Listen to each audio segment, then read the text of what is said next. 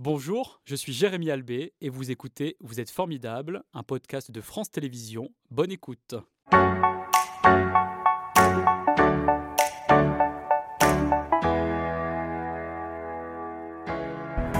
César, bonjour, merci d'être euh, avec nous. Vous êtes donc le cofondateur de l'association Big Bang Ballers France, mais également euh, le président et aussi directeur adjoint partenariat à la fondation de l'université euh, Grenoble-Alpes. Votre association a été créée en 2010, une association d'éducation et d'inclusion par le sport soutenu par la fondation donc, de France. Quel lien vous, vous avez avec le sport? Bah, Le lien avec le sport, c'est que depuis tout petit, j'ai beaucoup pratiqué, notamment le basket. C'est pour ça que l'asso est parti de là. Euh, je n'ai pas pratiqué à haut niveau, mais j'étais quand même dans une démarche assez compétitive. Moi, ça m'a apporté plein de choses euh, en termes de, dépassement de soi, en termes d'esprit collectif, en termes d'engagement, mmh, je pense, en mmh. termes de temps. Euh, et puis après, aujourd'hui, j'ai plus de pratiques compétitives, mais par contre, tous les sports de nature, j'aime beaucoup être en activité dans le milieu où je suis, en fait. Donc vous avez vraiment grandi avec le sport, il ne vous quitte pas, et encore aujourd'hui, vous le pratiquez pour le plaisir? Je le pratique pour le plaisir, je le pratique avec mes enfants, avec des amis.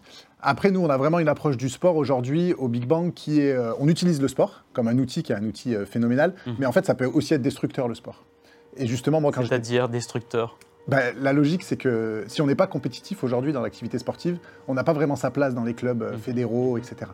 Et nous, au Big Bang, on utilise le sport, mais en essayant de le transformer pour qu'il soit justement le plus inclusif possible et qu'il puisse permettre à toute personne, même si elle n'est pas sportive, même si elle ne parle même, pas la même langue, même si elle n'a pas la même culture, les mêmes codes, de pouvoir s'intégrer grâce à ça. Mhm. Et comment est née cette association Big Bang Ballers? Alors l'histoire, elle est un peu particulière en fait, et ça, notre nom vient en partie d'ici. Euh, elle est née au Bangladesh en 2008. Donc c'est un copain euh, qui était à Sciences Po avec nous, qui jouait au basket avec ah nous, qui était en stage là-bas. Euh, et qui s'est rendu compte que le seul moyen qu'il avait, il bossait à l'ambassade de France, il rencontrait que des expats, le seul moyen qu'il avait de rencontrer des locaux, c'était de prendre son ballon et d'aller jouer sur le terrain. Donc de là naît le premier pilier, c'est que la rencontre interculturelle est possible grâce à un ballon. Et le deuxième pilier qui naît, c'est qu'il commence à monter des stages euh, pour les gamins des rues, qui grandissent dans des bidonvilles ou qui grandissent dans la rue là-bas, avec l'idée de se dire le basket permet de décloisonner des choses, de toucher des publics qu'on n'arriverait pas à toucher et de développer les compétences psychosociales chez les enfants. Et donc c'est vraiment la base du projet. Et en 2010, on crée l'assaut en France ensuite, à Grenoble, et depuis on s'est développé. Pour toucher tous les publics Pour toucher tous les publics. Et l'enjeu, il est ça, il est là, il est d'aller chercher des publics en grande précarité, qui sont très très éloignés de la pratique, euh, on travaille avec des publics migrants, on travaille avec des publics roms, on travaille avec euh, la communauté LGBT, on travaille avec euh, des personnes en surpoids, des personnes âgées, enfin des personnes assez éloignées autour du handicap aussi. Mais après, l'idée, c'est de les amener dans des communautés sportives et du coup de, travailler leur inclusion dans la société, leur intégration sociale et autres. une fois qu'on leur a redonné confiance en eux et qu'ils peuvent ensuite partir vers ces communautés. Comment vous travaillez justement cette inclusion? Quels sont les axes que vous développez? Ouais. Alors on a une pédagogie qu'on appelle la pédagogie rebond croisé, donc au début, on part vraiment d'un sas de non-mixité. On, va aller dans les structures, on va aller dans un foyer de jeunes, on va aller euh, avec les assos qui travaillent avec les migrants, etc. Pour faire une activité qui est totalement adaptée aux besoins du public. Mhm. Une fois que la personne a repris confiance, euh, qu'elle s'est relancée, qu'elle nous connaît, on l'emmène ensuite sur de l'activité maîtrisée, de la mixité maîtrisée, pardon. Donc là, par exemple, on va croiser euh, des petites filles roms avec un IME, donc des jeunes en situation de handicap. Et là, nos, petites filles roms qui sont jamais considérés, euh, etc., se retrouvent en situation en fait d'animation avec nous, de responsabilité, et on voit que ça transforme complètement leur posture. Mhm. Et nous, c'est ça qui est intéressant dans le déclic, c'est qu'on fait passer ces enfants de bénéficiaires, ou, des jeunes, hein, pas que des enfants, à euh, acteurs de ce qu'ils sont en train de faire. Et petit à petit, on va vers de plus en plus de mixité. Et au final, on a lancé là, depuis un an, le mouvement des clubs accueillants, mhm. parce qu'il faut qu'on arrive à former les clubs et à accompagner les clubs de sport pour qu'ils jouent ce rôle-là. Aujourd'hui, même s'ils le veulent, ils n'y arrivent pas. Euh, et donc nous, ce qu'on essaye de travailler, c'est justement, euh, une fois qu'on a pris ces publics-là, qu'on leur a donné envie de faire du sport, bah, c'est pas qu'ils restent entre eux, c'est qu'ils aillent euh, jouer avec le tout venant, avec les autres personnes. Et du coup, que les clubs sont en capacité de jouer ce rôle. Et quand vous parlez de clubs de sport, il y a évidemment le basket, qui est un sport qui favorise le vivre ensemble. Il est plus considéré comme cela que les autres sports collectifs je ne sais pas s'il est plus considéré comme cela. En tout cas, nous, ce qui nous a intéressé, déjà, on était basketteurs. Et on avait besoin de pouvoir avoir les mêmes codes que la communauté avec laquelle on discutait. Moi, si on me donne un ballon de foot, on va vite se rendre compte que je ne suis pas footballeur. Donc, c'est un peu embêtant. Donc, l'idée, c'était vraiment d'aller chercher des jeunes via leur pratique, via leur passion. Pas des jeunes qui ont envie de faire de la solidarité. Non, on voulait aller mhm. toucher le basketteur. Et après, ce qui est intéressant, c'est que c'est une activité mixte en termes de genre. C'est une activité qui se joue dans les campagnes, dans les centres-villes, dans les banlieues. Et c'est une activité que vous trouvez artistique Ouais, c'est une activité que je trouve artistique. Et pourquoi? Pourquoi Ben, Il y, a, y y vraiment un côté assez technique, euh, ne serait-ce que dans le shoot. Enfin, Mhm. C'est pas naturel. Donc il y a un côté esthétisme euh, dans le corps. C'est-à-dire qu'il y a des figures d'une certaine manière. C'est ça. Il y a Mhm. des concours de dunk. Je Mhm. connais pas d'autres sports collectifs où il y a un concours artistique et où on se met, on se met des notes pour ça. Donc, moi, c'est aussi ça. Et puis, il y a toute la culture hip-hop qui tourne autour et qui est aussi euh, hyper prégnante et intéressante. Et pour cela, vous avez euh, développé un équipement bien euh, spécifique que vous appelez le Playground. On va voir une photo de cet espace où vous aimez donc se faire rencontrer toutes ces communautés, comme vous le disiez tout à l'heure. Combien de jeunes vous avez accompagnés jusqu'à aujourd'hui? Bah, alors, jusqu'à aujourd'hui, les chiffres sont difficiles, mais on doit être autour des 15 000 jeunes en 13 ans. Et l'année dernière, on a touché 4 500 personnes, mais il y en a Mhm. qu'on voit juste sur des événements, d'autres plus régulièrement. Et on a à peu près un millier de jeunes accompagnés sur, sur euh, un peu plus du long terme. Et vous ne faites pas ça seul, évidemment. Il y a plein d'autres euh, bénévoles qui sont euh, à vos côtés. Bah, c'est tout l'intérêt. Nous, notre, euh, notre slogan, c'est Team is everything. Mhm. Pardon pour l'accent. Et donc, l'enjeu, c'est vraiment, en effet, d'avoir des administrateurs et des bénévoles dans l'association. Et aujourd'hui, on peut s'appuyer, grâce au financement qu'on a obtenu, sur des équipes salariées pour pouvoir développer nos activités. Et que vous apporte personnellement la gestion de cette association? Ben, cette association, je l'ai créée, j'étais encore étudiant. Enfin, euh, j'étais pas tout seul.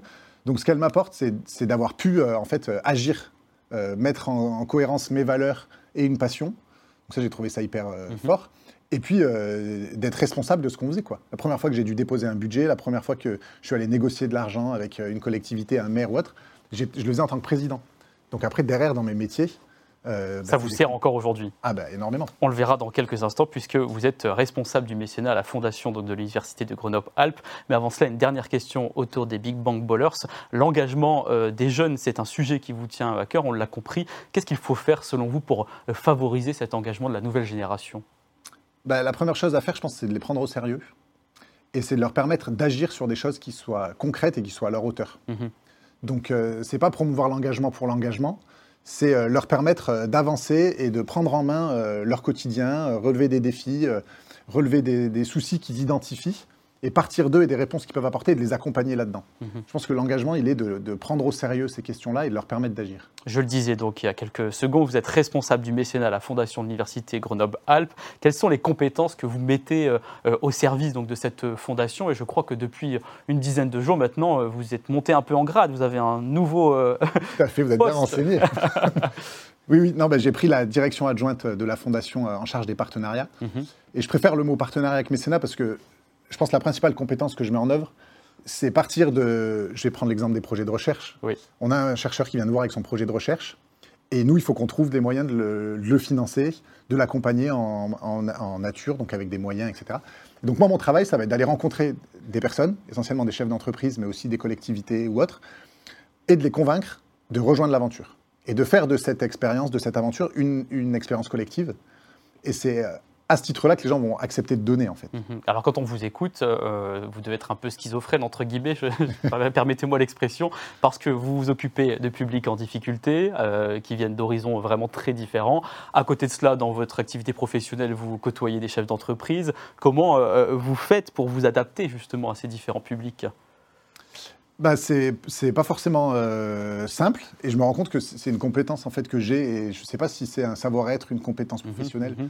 Mais en tout cas c'est la capacité, je pense, à déjà euh, essayer de comprendre d'où nous parle notre interlocuteur, euh, de pas vouloir se mettre euh, dans la peau de quelqu'un d'autre, c'est-à-dire que moi quand je rencontre une milliardaire à Monaco, euh, ben, je vais lui demander ce que c'est que son quotidien de milliardaire, je vais pas faire semblant de connaître euh, l'environnement. Bien sûr. Et quand je vais rencontrer des jeunes euh, à la Villeneuve, à Grenoble ou ailleurs, dans les quartiers populaires, eh ben, c'est pareil, je vais essayer de comprendre d'où ils me parlent, qu'est-ce qu'est leur quotidien.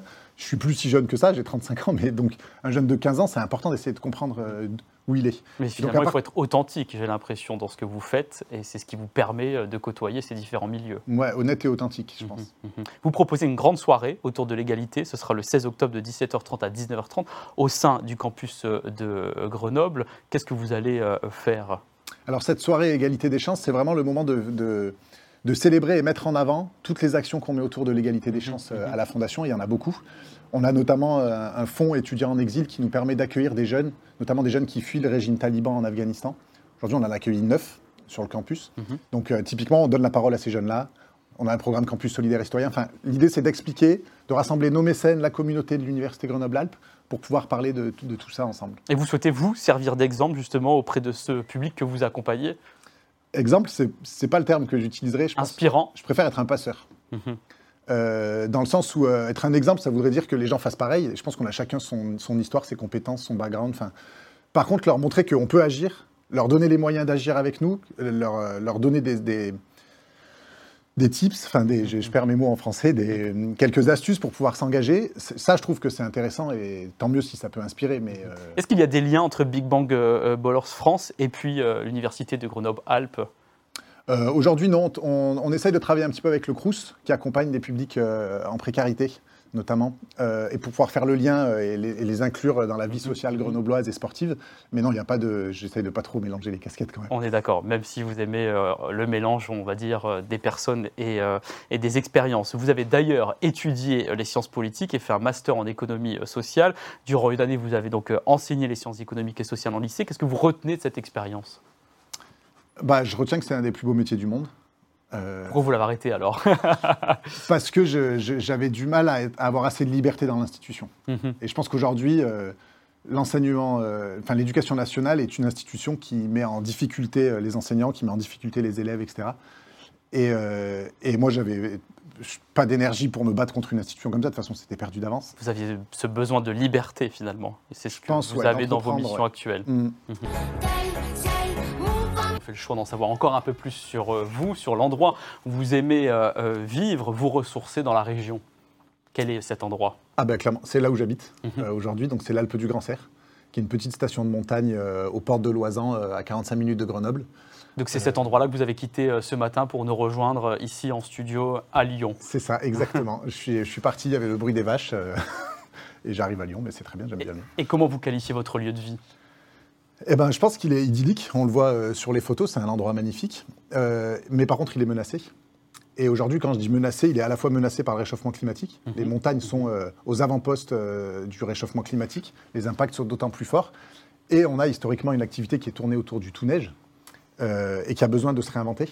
Et donc aujourd'hui, nous, on se bagarre un petit peu. On a un collectif d'habitants euh, et il y a de- des associations comme l'Alpe du Grand Cerf demain qui essayent de travailler sur l'avenir de la station parce qu'elle est, menacée.